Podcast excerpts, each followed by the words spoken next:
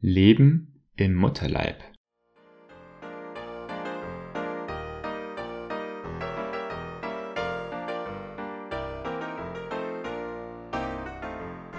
Es geschah einst, dass Zwillinge in einem Mutterleib empfangen wurden. Wir nennen sie hier einmal Jim und Sam. Sekunden, Minuten und Stunden vergingen, und die beiden Leben in Embryoform entwickelten sich. Der Funke von Leben wuchs, und die beiden winzigen Gehirne begannen, Form anzunehmen. Mit der Entwicklung ihres Gehirns kamen auch die Gefühle und mit den Gefühlen die Wahrnehmung ihrer Umgebung, sowie des jeweils anderen Zwillings und des eigenen Lebens. Die beiden winzigen Wesen stellten fest, dass das Leben gut war, und sie lachten und freuten sich in ihrem Herzen. Jim sagte zu Sam, wir können uns wirklich glücklich schätzen, dass wir gezeugt worden sind und in dieser wunderbaren Welt leben. Sam stimmte zu. Ja, gesegnet sei unsere Mutter, die uns das Leben und einander geschenkt hat. Die beiden Zwillinge wuchsen weiter und bald nahmen Arme und Finger, Beine und Zehen Form an. Sie streckten ihren Körper und rührten sich und bewegten sich in ihrer kleinen Welt. Sie erkundeten diese Welt und fanden die Nabelschnur, die ihnen Leben aus dem Blut ihrer Mutter zuströmen ließ. Sie waren dankbar für diese neue Entdeckung und sangen, wie groß ist doch die Liebe unserer Mutter, da sie alles, was sie hat, mit uns teilt. Die Wochen gingen in Monate über, und mit der Ankunft jeden neuen Monats bemerkten sie Veränderungen aneinander und an sich selbst. Wir verändern uns, sagte Sam. Was kann das bedeuten? Es bedeutet, sagte Jim, dass wir uns der Geburt nähern.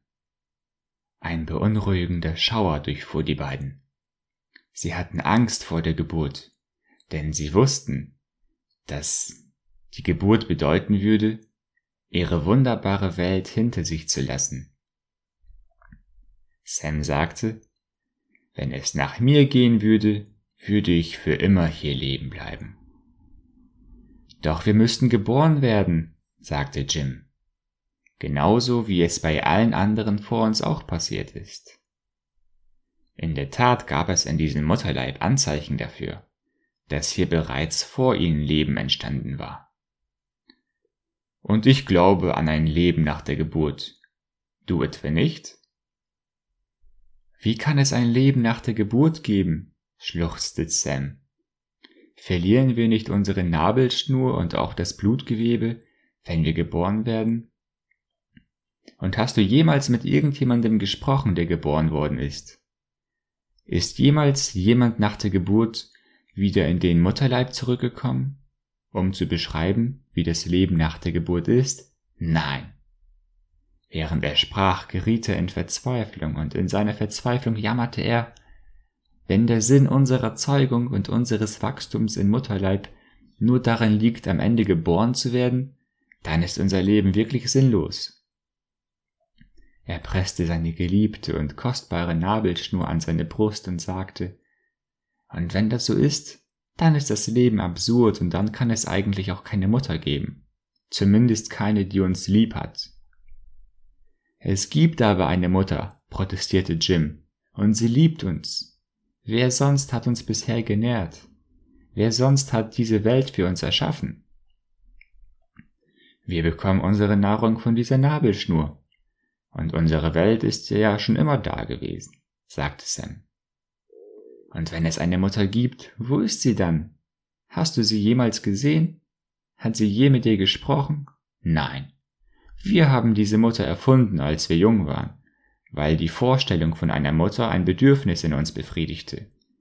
Durch diese Vorstellung haben wir uns sicher und glücklich gefühlt.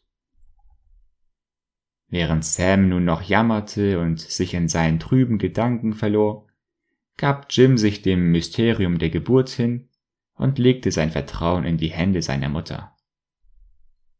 Die Stunden wurden zu Tagen und die Tage zu Wochen und bald war es soweit.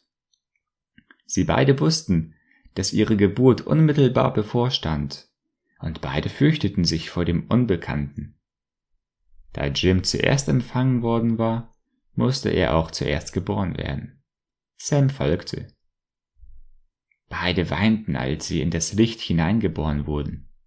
Sie husteten Flüssigkeit aus und schnappten nach der trockenen Luft. Und als sie sich sicher waren, dass sie nun geboren worden waren, öffneten sie ihre Augen. Und sie sahen zum ersten Mal das Leben nach der Geburt. Was sie sahen, waren die wunderschönen Augen ihrer Mutter, die sie liebevoll in ihren Armen wiegte. Sie waren zu Hause. Was kein Auge gesehen und kein Ohr gehört und keine Menschen in den Sinn gekommen ist, was Gott denen bereitet hat, die ihn lieben. 1. Korinther 2, Vers 9.